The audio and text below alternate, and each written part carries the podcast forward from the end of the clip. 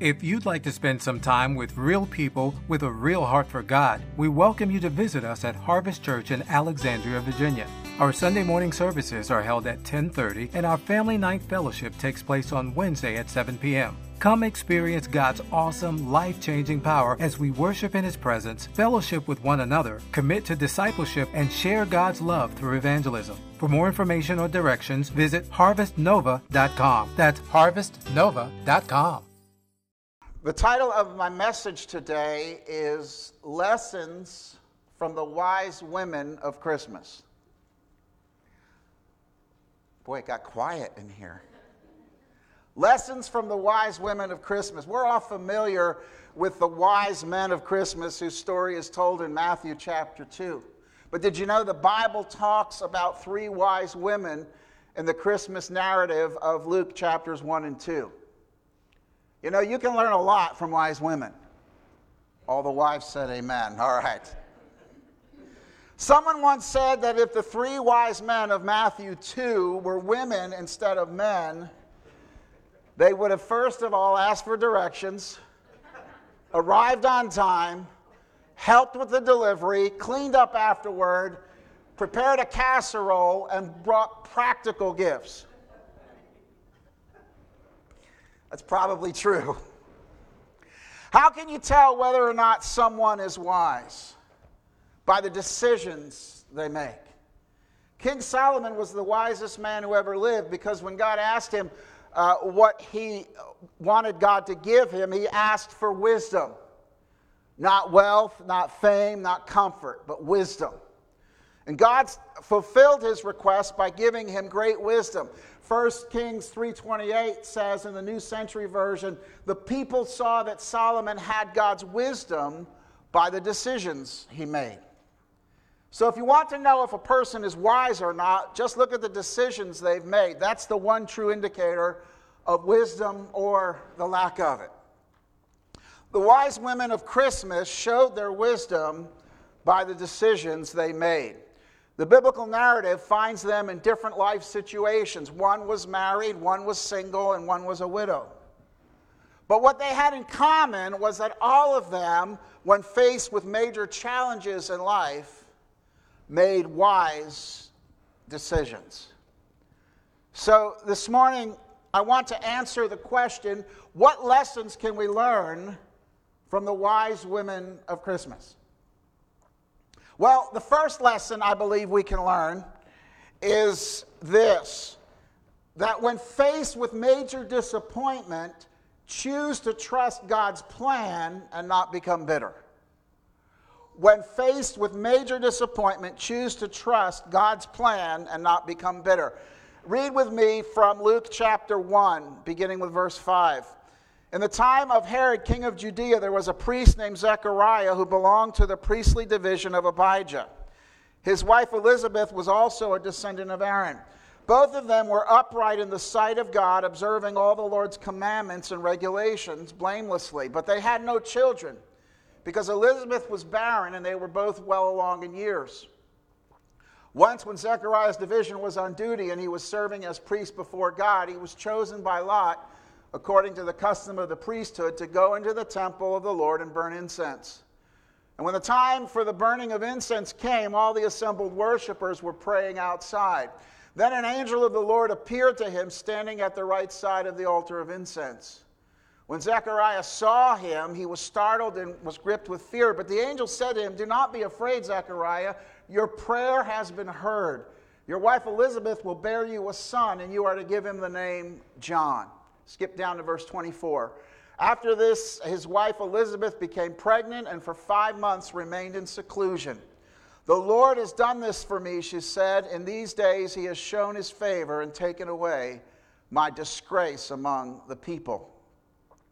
Elizabeth is the first wise woman we want to talk about today. She was married to a priest named Zechariah. And her situation was this they were an elderly couple, and she hadn't been able to conceive a child. Now, this was a shame, this was a reproach in that culture. Uh, a, a, woman who was not able to bear children in that culture uh, was, uh, was very, very disappointed. And this wasn't because of any sin in their lives that God hadn't allowed her to conceive all this time. The scripture says they were both upright and blamelessly followed all the dictates of the law.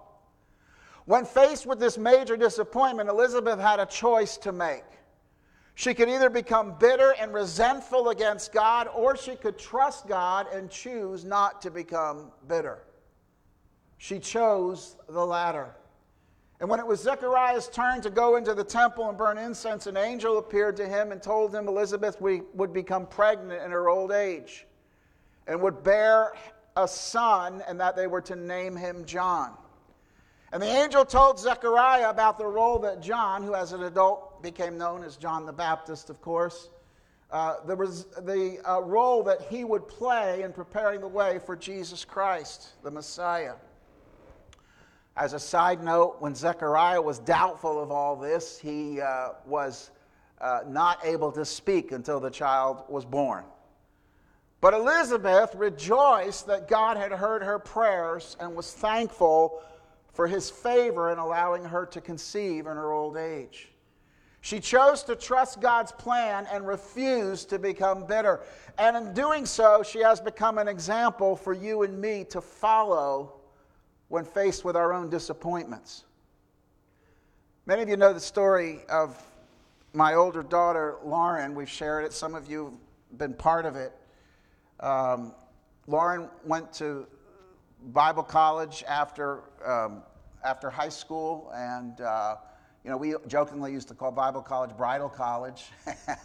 and uh, we fully expected, you know, she'd find a young man there to marry, and, uh, you know, the rest would be history. And uh, my wife and I met at the very same college. Well, that didn't happen for Lauren. She didn't find Mr. Right, and she came home and she began working for several years, and the years dragged on, and she wondered if she'd meet someone.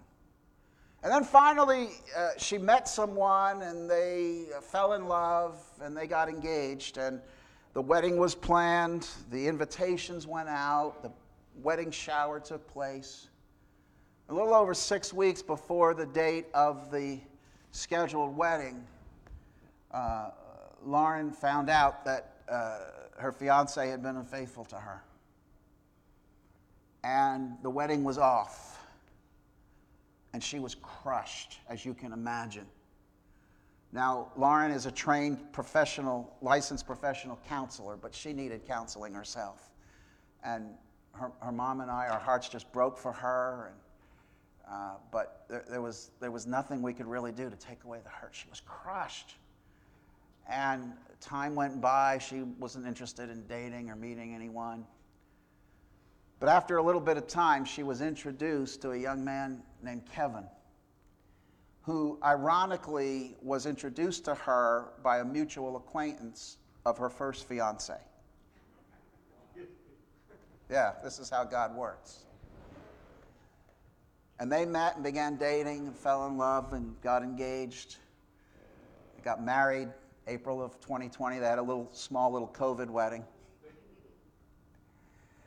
That was another somewhat uh, dramatic uh, uh, disappointment as well because the big wedding we had planned couldn't take place. But they got married, and last November they had uh, a son, our first grandchild. We might have mentioned that once or twice.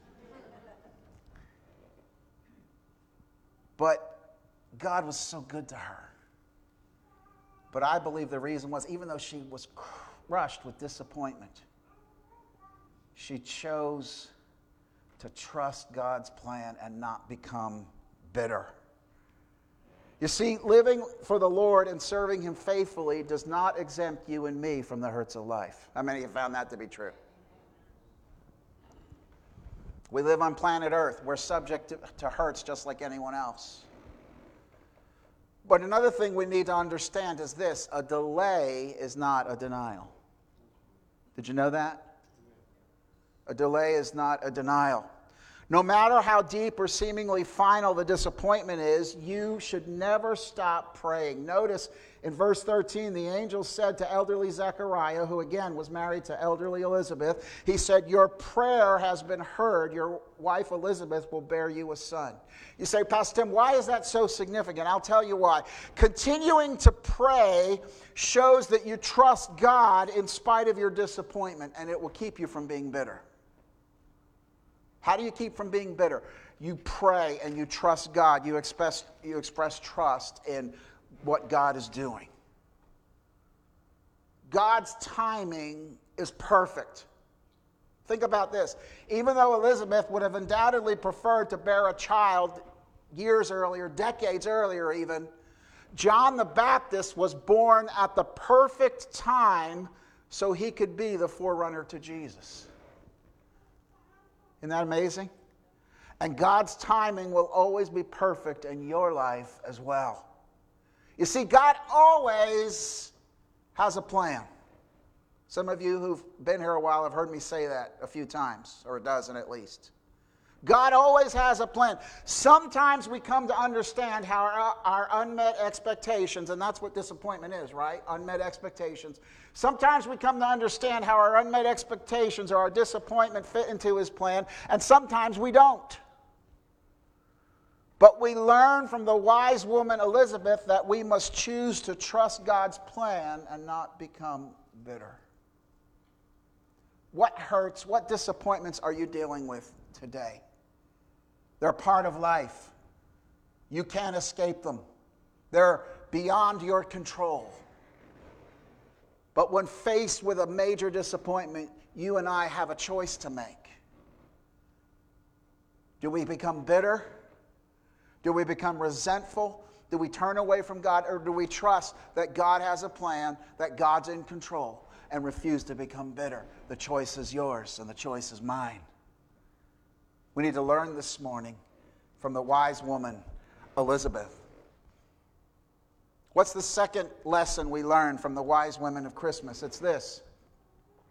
When faced with overwhelming change, choose to believe God's word and not your fears.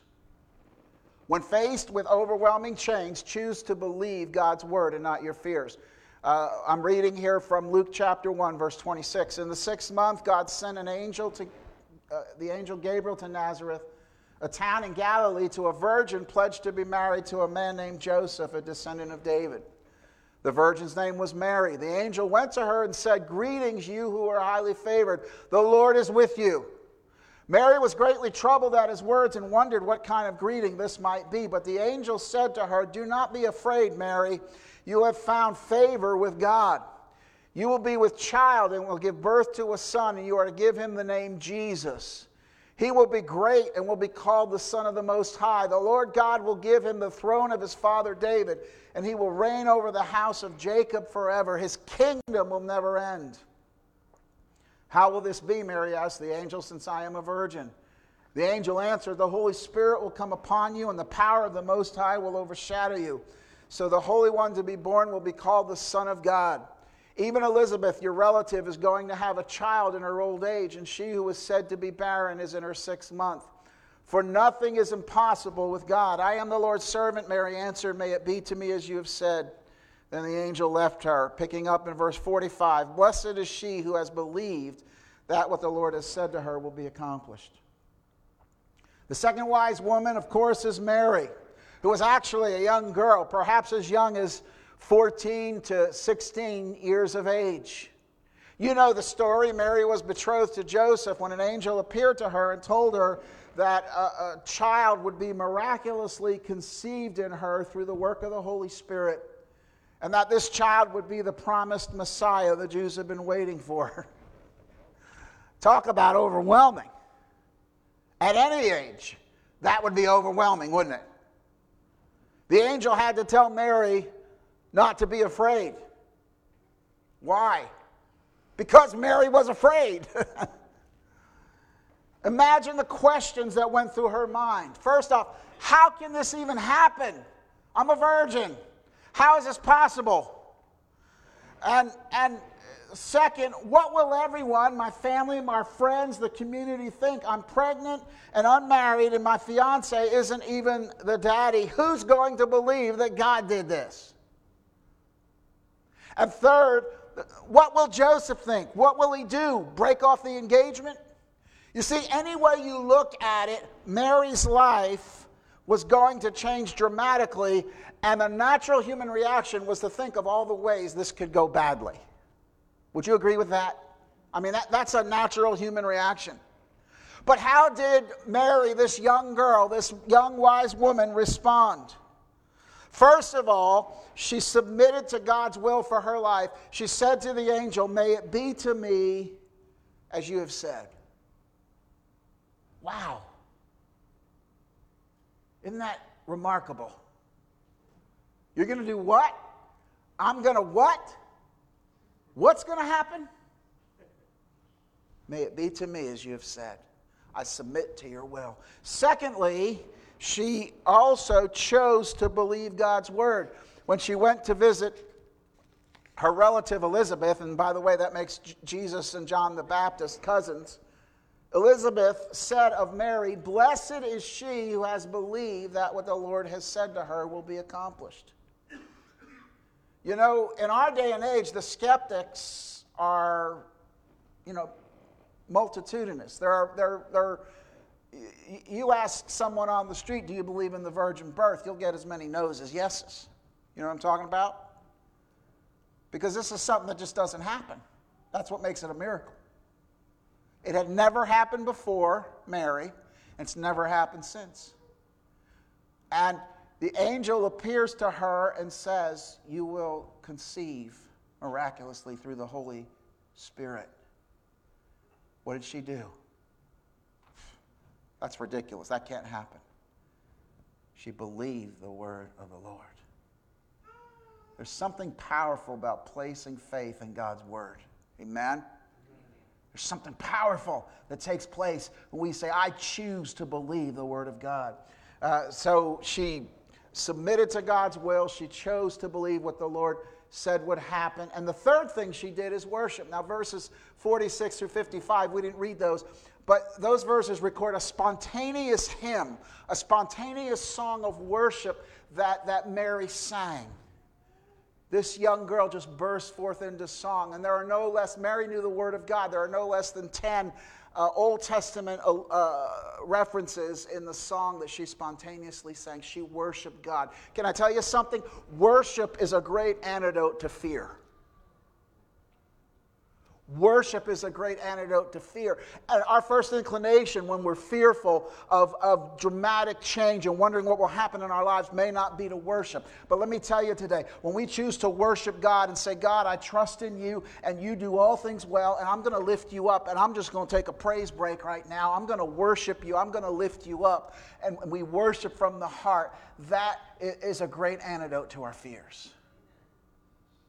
If we could only learn that secret in the face of overwhelming change in her young life, Mary could have given in to her fears, but instead, she made the wise decision to surrender to God's will, to believe His word, and to exalt Him in worship. What a model of wisdom this young girl was and is for you and me. In his book, Jesus, the God Who Knows Your Name, Max Lucado writes this He says, Feed your fears, and your faith will starve Feed your faith, and your fears will. That's true, isn't it? If we feed our faith, our fears will starve. Heard a story about a woman named Kara, a missionary in Central, Eastern, and Southern Africa, along with her husband and four children. And they had been attending language school for several months when they decided to visit the country that would soon be, be their home. Only a few hours after arriving in the country, uh, three men with weapons hijacked their car. And the family was terrified. The thoughts of what could happen began to run through their minds. Would they die? Would the hijackers steal their children? Would they drive them to a remote area and leave them for dead? The thoughts were overwhelming, and the petrifying fear eventually turned to prayer. The verse pray without ceasing became extremely real to Kara and her family, and they pleaded with God to save their lives, and a peace rushed over them. They knew that there was still a strong possibility that they may die. But if they died, they wanted God to be glorified through their death. After a few hours, the hijackers robbed them and left them on an abandoned road with a flat tire. They were able to use their spare tire and quickly drive back home because they believed in the power of prayer. They sought God and they trusted Him. Church, we all experience fear. Being brave, being courageous, you and I can look at the history of, of courageous men and women and think, oh boy, that person didn't have a fear. Nothing could be further from the truth. The secret is to not believe your fears. What do I mean by that? Well, fear will suggest all kinds of scenarios that may unfold from your situation, and none of them are good. How many know that? Oh, if this could happen, and this, and oh boy, and this, and what will happen then, and oh, and then that will cause this, and, and our minds just run amok, don't they, with fear? That's what fear does. And so we believe, we believe that, that scenarios will develop based on nothing else but our fear. Right? You know what I'm talking about? Don't believe your fears. Don't give in to your fears. Instead, believe God's word. What does God's word say? The, God's word says, You will keep him in perfect peace whose mind is stayed on you because he trusts in you. God's word says, My God shall supply all your needs according to his riches in Christ Jesus. God's word says, I will never leave you nor forsake you. Hallelujah. So we have a choice to make. Do we believe our fears and all the things they suggest, or do we choose to believe the word of God? Choose to respond to the overwhelming change your life may be facing, like Mary did. Surrender to God's will. Believe His word and worship Him when you feel fearful because He's got everything under control. Amen? Believe God's word instead of your fears. Learn from Mary, the second wise woman of Christmas. What's the third lesson we can learn from the wise women of Christmas? It's this when faced with crushing loss, choose to focus on God's presence and pursue his purpose. We're reading from Luke chapter 2, beginning at verse 22. When the time of their purification, according to the law of Moses, had been completed, Joseph and Mary took him, meaning baby Jesus, to Jerusalem to present him to the Lord. As it is written in the law of the Lord, every firstborn male is to be consecrated to the Lord. Skipping down to verse 36. There was also a prophetess, Anna, the daughter of Phanuel of the tribe of Asher. She was very old. She had lived with her husband seven years after her marriage and then was a widow until she was 84.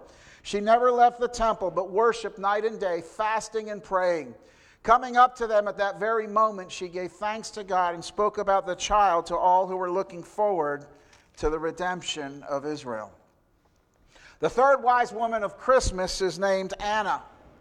In Luke chapter 2, after Jesus had been born, Mary and Joseph took him to the temple to de- dedicate him to God. They're first met by an elderly gentleman, the portion of scripture we didn't read. They're met by an elderly gentleman named Simeon. God had promised Simeon that he would not die before he got to see the promised Messiah with his own eyes. And after thanking God for fulfilling his promise, Simeon prophesied over Jesus to the amazement of Mary and Joseph. Then they were met by Anna, whom the Bible describes as a prophetess. Anna had experienced a crushing loss in her life. The scripture tells us as a young woman, she had become a widow after only seven years of marriage. And now she was 84 years old. So you imagine how long she had uh, lived after her husband died. You can do the math. And she had spent all the years since her husband died in the temple worshiping God and praying. Now, I know that sounds incredible, but that's what she did. And when she saw the baby Jesus, she uh, gave God thanks for him and began to tell everyone she could about him. Now, she didn't have to stay in the temple all those years. She could have remarried. She could have pursued life elsewhere, and there, and there would have been nothing wrong with that. But she chose, in the face of her crushing loss, to focus on God's presence and then tell everyone about Jesus, and she was blessed because of it. I heard a story about um, F.B. Meyer. F.B. Meyer was a great preacher. And he was on the train, and uh, there was a woman on the train who recognized him, and she was, you could tell from her countenance, she was miserable. And she shared her burden with him. For years, she said she had cared for her crippled daughter, who brought great joy to her life. She made tea for her daughter each morning, then left for work, knowing that in the evening her daughter would be there and they would spend time together. But the daughter had died, and the grieving mother was alone and miserable. She said home wasn't even home anymore. Uh, and F.B. Meyer gave her wise counsel. He told her this He said, When you get home and put the key in the door, say aloud, Jesus, I know you are here. And be ready to greet him when you open the door. As you light the fire, tell him what has happened during the day. If anyone's been kind, tell him. If anyone's been unkind, tell him. At night, he said, Stretch out your hand in the darkness and say, Jesus, I know you are here. So they parted company, and several months later, he was back in the neighborhood and met the woman again, but he didn't recognize her. Her whole countenance had changed. She said, I did just as you told me, and it has made all the difference in my life, and now I feel like I know him. What a difference. Many of you have heard of Elisabeth Elliot. She was a Christian author and speaker whose first husband, Jim, was killed in 1956 uh, while trying to make missionary contact with the Auca people of Ecuador. She suffered a terrible loss. Listen to what she said about loss. She said, To be a follower of the crucified Christ means sooner or later a personal encounter with the cross. And the cross always entails loss. The great symbol of Christianity means sacrifice, and no one who calls himself a Christian can evade this stark fact. It is not by any means an easy thing to recognize within a given instance of personal loss the opportunity it affords for participation in Christ's own loss. Later, she spent two years as a missionary to the very people who had killed her husband. Wow. Wow. She made a choice, like Anna, like the woman who met F.B. Meyer on the train. Loss is a part of life. Would you agree with that? Loss is a part of life. And guess what? It always hurts. It's always crushing, it's always painful. And we mourn and shed tears because we're human, and that's normal. But when we experience loss, we have a choice to make. Are we going to dwell in? Are we going to focus upon our loss for the rest of our days and withdraw from life? Or will we make the wise decision to focus on God's presence and pursue His purpose for our lives. Because the enemy of our souls wants us to believe this. You need to hear, hear this, church, whether you're here today or watching online. The enemy of our souls wants us to believe that when we suffer a crushing loss, loss of a loved one or something uh, similar, what the enemy wants us to believe when we suffer a crushing loss, our lives are basically over. God is nowhere to be found, and we no longer have any purpose in our lives. That's what the enemy wants us to believe.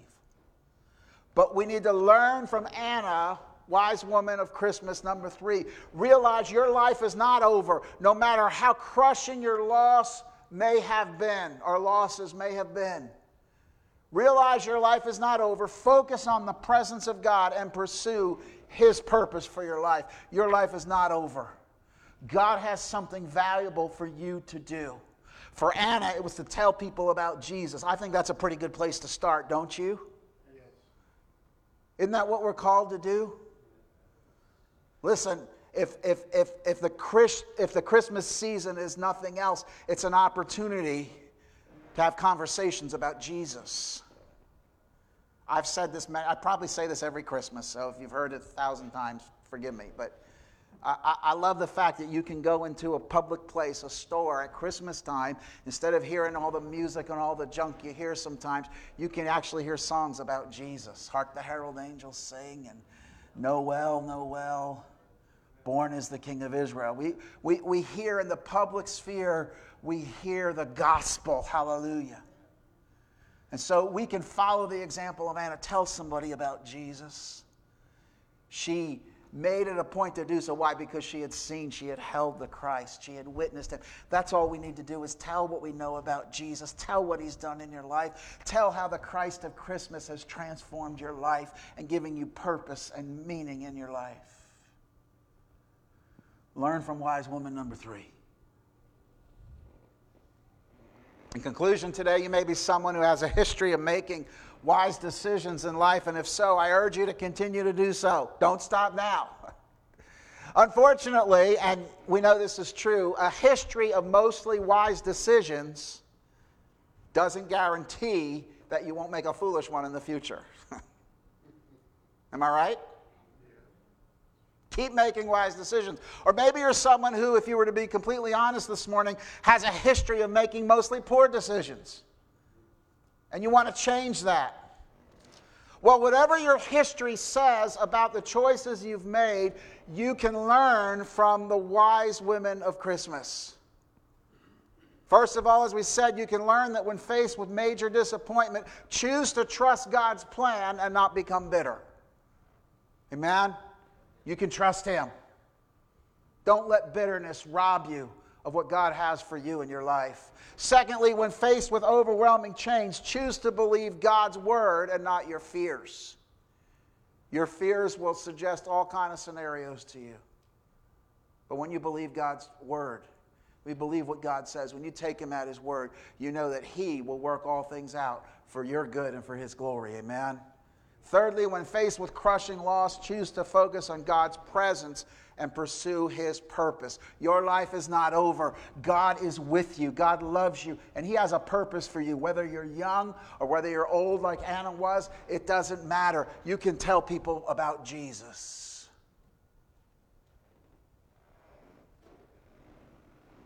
We can learn a lot from the wise women of Christmas. Amen? The choice is ours.